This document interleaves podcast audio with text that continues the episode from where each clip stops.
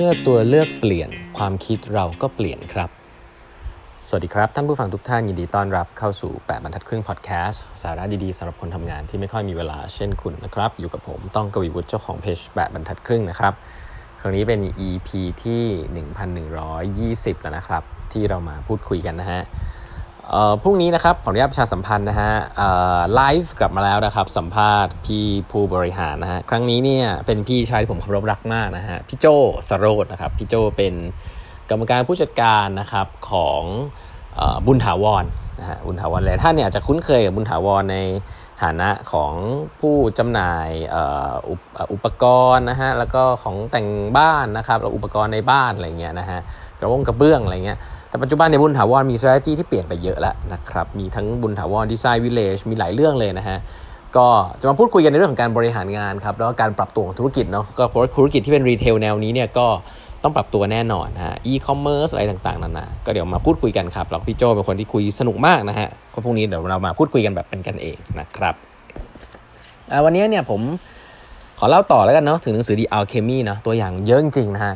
ก็ลองเอาไปเรียบเรียงกันดูแล้วกันเนาะผมหนังสือเล่มนี้คงไม่ได้มีหลักการจิตวิทยาอะไรมากมายนะครับ แต่ก็จะมีตัวอย่างในเชิงของการ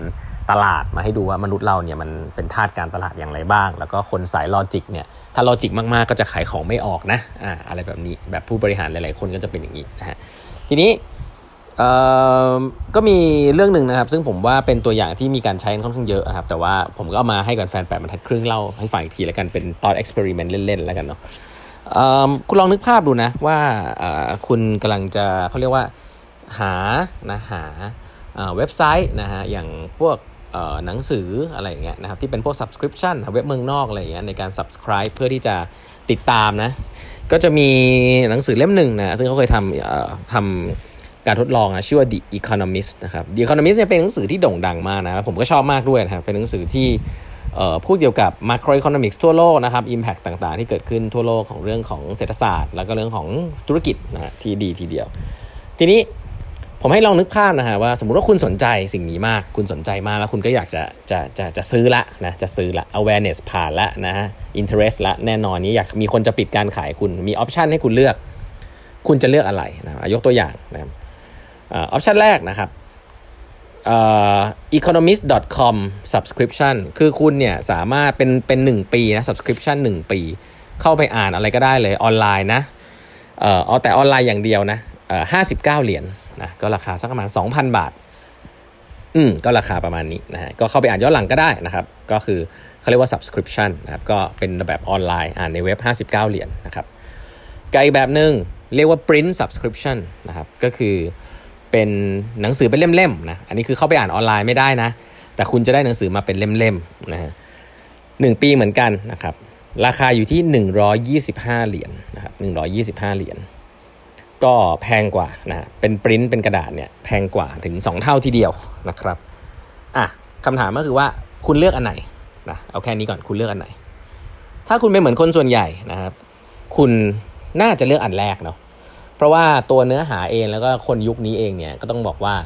อ่านเว็บไซต์ก็เป็นเรื่องปกติอยู่แล้วนะครับแล้วราคามันก็ถูกกว่าเยอะมากนะถูกกว่าถูกกว่าครึ่งหนึ่งเลยทีเดียวนะคนส่วนใหญ่เนี่ยก็จะไม่ได้อยากที่จะได้ปริ้นขนาดนั้นหละฮะก็รู้แหละฮะว่าเออมีปริ้นก็ดี แต่ว่าถ้าต้องจ่าย 2 เท่าเนี่ยก็ไม่เอาดีกว่านะครับก็อ่านอ่านเว็บไซต์ดีกว่า นี่คือคนส่วนใหญ่นะครับไม่ได้ผิดอะไร แล้วก็คนส่วนใหญ่เนี่ยก็ก็เลือกอันนี้ฮะนะฮะถ้าถ้าถ้ามันมี ถ้ามันมีเลือกอันนี้ถึง6 68เปอร์เซ็นต์นะครับเลือกอันนี้ถึง68เปอร์เซ็นต์เลยนะก็คือเกินครึ่งเกินครึ่งประมาณ 70เปอร์เซ็นต์นะครับ68เปอร์เซ็นต์ที่เลือกอันนี้นะครับแต่ทีนี้ถ้าคุณลองเพิ่มช้อยส์ไปอีกอันเดียวนะฮะคือคุณลองนึกภาพว่าคุณเป็นเขาเรียกว่าอะไรอะคุณเป็นคุณเป็นเจ้าของร้านอะคุณก็อยากให้คนจ่ายเงินเยอะ ๆ ถูกไหมอ่า แล้วตะกี้เนี้ยคนก็เลือกจ่ายของถูกไปเนาะอ่าแน่นอนแหละคอสอาจจะต่ำกว่าไม่มีค่ากระดาษแหละแต่คนก็เลือกจ่ายของถูกไป เอ ทีนี้เราจะทำยังไงนะทำยังไงให้คนจ่ายเยอะกว่านี้ครับคนจ่ายเยอะกว่านี้อ่แต่แน่นอนถ้าบอกว่าให้ให้ซื้อกระดาษคนไม่ซื้อนะร้อยี่สิบห้าเหรียญแพงไป คนจ่ายแค่ห้าสิบเก้าเหรียญทีนี้วิธีการนะครับอันนี้ของเป็นวิธีการในเชิง ผมไม่รู้ว่าเขาใช้หลักการจิตวิทยาอะไรหรือเปล่านะแต่ว่าเอาง่ายๆว่าสมมติว่าเขาเพิ่มช้อยส์ไปถึงช้อยส์นะ เขาเพิ่ม choice ไปให้1 choice ตะกี้เนี้ยทบทวนนิดหนึ่ง economist.com subscription 59 เหรียญนนะครับ เป็น print subscription เป็นเล่มๆเนี่ย125 เหรียญแพงกว่า 2 เท่านะแต่เขาเพิ่มมาอีกช้อยหนึ่งเขาบอกว่า แต่ถ้าคุณจ่าย 125 เหรียญเท่ากับ print subscription นี่คืออันที่ 3 นะ คือเป็นอีกช้อยหนึ่งโผล่ขึ้นมาเลย เท่ากับอันที่ 3 นะ ราคาเท่ากันเป๊ะเลยนะ คุณจะได้ทั้ง print แล้วก็เว็บ subscription ครับ คือคุณได้ทั้งเล่มด้วย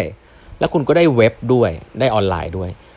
ราคาเท่ากับ print subscription นะฮะ นี่คือความตลกนะครับ คือเขียนเป็น3 option ไว้ แต่ราคา option ที่ 3 เนี่ย เท่ากับ option ที่ 2 ครับ แต่ว่าได้เยอะกว่า ก็คือ 125 ล้านเหรียญครับเอ้ย125 เหรียญฮะ subscription อันแรก subscription อย่างเดียว 59 เหรียญนะครับ print subscription 125 เหรียญ ได้ print แล้วก็ web subscription ด้วย 125 ล้านเหรียญ 125 เหรียญเท่ากัน คุณเลือกอันไหนฮะ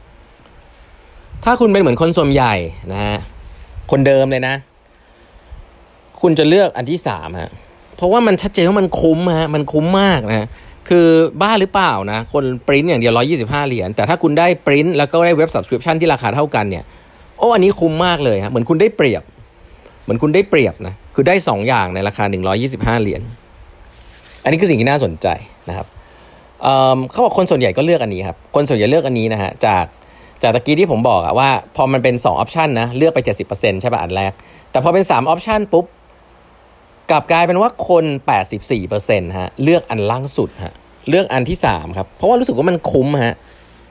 แต่อยู่ดีแล้วคุณก็ได้รายได้เพิ่มขึ้นเฉยเลยนะ เนี่ยอยู่ดีคุณก็ได้รายได้เพิ่มเลย 59 จาก 59 เหรียญเป็น 125 เหรียญนี่คือแบบ 2 เท่าเลยนะทั้งที่จริง ๆ แล้วเนี่ยคุณเนี่ยอาจจะไม่ได้อยากจะได้ตัวปริ้นเลยก็ได้นะ ถูกไหมคือมีคนอยู่กลุ่มหนึ่งผมเชื่อเหลือเกินนะครับว่าเอ่ออาจจะไม่ได้อยากได้ตัวเล่มเลย แล้วก็ไม่อยากจะจ่ายอันนี้ด้วยซ้ำถ้ามันมันมันมันโชว์แค่2ออปชันแรก แต่พอมีออปชันที่ 3 โผล่ขึ้นมาเนี่ยเฮ้ยคุณคุณได้คุณได้ทั้ง 2 อย่างในราคาเท่ากับราคาปริ้นนะแต่คุณได้ทั้ง 2 อย่างนะคุณรู้สึกว่ามันคุ้มถูกไหม มันคุ้มแบบบ้าหรือเปล่าออกอันนี้มานะฉันแบบมันเหมือนกับ ถ้าออกอันนี้มาปุ๊บเนี่ยถ้าฉันไม่เลือกเนี่ยคือเหมือนเหมือนเหมือนฉันโง่ละถูกไหมแต่ว่าจริง ๆ แล้วหลักการคือ ถ้าคุณไม่ได้อยากได้ไอ้ตัวปริ้นตั้งแต่แรกอะคุณควรจะเลือก คุณควรจะเลือกอันที่เป็นห้าสิบเก้าเหรียญนะถูกไหมเพราะว่าราคาปริ้นเนี่ยคุณก็รู้ดีว่ามันค่อนข้างแพงมากเนาะแล้วถ้าคุณอ่านทางเว็บอยู่แล้วอะคุณคุณก็คงรู้สึกว่าไอ้ตัวปริ้นเนี่ยมันอันี่มันคือเรื่องของความคุ้มล้วนๆแต่ว่า ให้ลองกลับมาถามตัวเองดีๆว่าจริง ๆ แล้วเนี่ยเราโดนช้อยส่วนนี้มันหลอกอยู่หรือเปล่านะก็อันอันนี้เป็นแค่ตัวอย่างแล้วกันนะครับว่าแค่แค่การนำเสนอช้อยที่แตกต่างเนี่ยคนก็เอ่ออาจจะไม่รู้ตัวหรือรู้ตัวเนี่ยก็เปลี่ยนวิธีการตัดสินใจของตัวเองไปเลยครับอันนี้เขาเรียกว่าเอ่อไดเลม่าของการการการเปลี่ยนแปลงของช้อยส์ของตัวเลือกนะอันนี้เป็นศาสตร์ศาสตร์หนึ่งเลยนะผมผมเคยเล่าไปแล้วในหนังสือชื่อว่า The Element of Choice นะเอ่อของเอริกจอห์นสันลองไปฟังกันได้นะมันมีเรื่อง ที่เป็นวิทยาศาสตร์เรื่องนี้ เยอะมากนะครับ เยอะมากๆ ซึ่งอ่อไอเรื่องเหล่านี้ฮะเป็นเรื่องที่ผมคิดว่าถ้าเรามาศึกษากันจริงๆจังๆเนี่ยเราจะพบว่าเออมันไม่ใช่เรื่องของ logic เนาะมันเป็นเรื่องที่เข้าใจที่เป็นวิทยาศาสตร์ได้ค่อนข้างยากพออธิบายอย่างเงี้ยเราดูเหมือนมี logic ใช่ไหมแต่จริงวิธีคิดตอนแรกให้นึกภาพว่าถ้าเกิดผม present ไอตัวเนี้ย present ไอตัววิธีการทำแบบเนี้ยเลยให้นึกภาพนะให้ผม present วิธีการเนี้ยให้กับคอมมิตี้สิบคนที่แบบเป็นสายลอจิกหมดเลยอะ ว่าเฮ้ยให้เพิ่มช้อยส์อีกอันนึงนี้ดิฮะแล้วผมจะเพิ่มยอดขายให้คิดว่าจะมีคนเชื่อผมเกินครึ่งไหมยากมากนะ ยากมากนะ ก็ให้ให้ให้คิดนี้ครับว่าคนเราไม่ได้ rational ขนาดนั้นหรอกคนเราคิดว่าตัวเอง rational หรือมี logic นะครับแต่คนเก่งจริง ๆ ที่จะ take action ที่แบบทำให้คนเปลี่ยนวิธีการคิดได้ บางทีต้องเข้าใจมนุษย์มาก ๆ แล้วบางทีเป็นเรื่องของ emotion เป็นเรื่องของอาจจะเป็นวิทยาศาสตร์เรื่องของ human psychology บางอย่างนะครับ ก็อาจจะแนะนำให้เริ่มต้นจากตัวเองเนี่ยแหละนะฮะว่ามองว่าเราเป็นคนยังไงนะครับอย่าคิดว่าตัวเองเป็นคน logic เยอะเกินไปขนาดนั้น ก็หลาย ๆ อย่างที่เกิดขึ้นในในเรื่องรอบตัวมัน influence ชีวิตของเราค่อนข้างเยอะนะครับวันนี้เวลาหมดแล้วนะครับ ฝากกด subscribe แปดบรรทัดครึ่ง podcast นะฮะ แล้วพบกันใหม่พรุ่งนี้ครับ สวัสดีครับ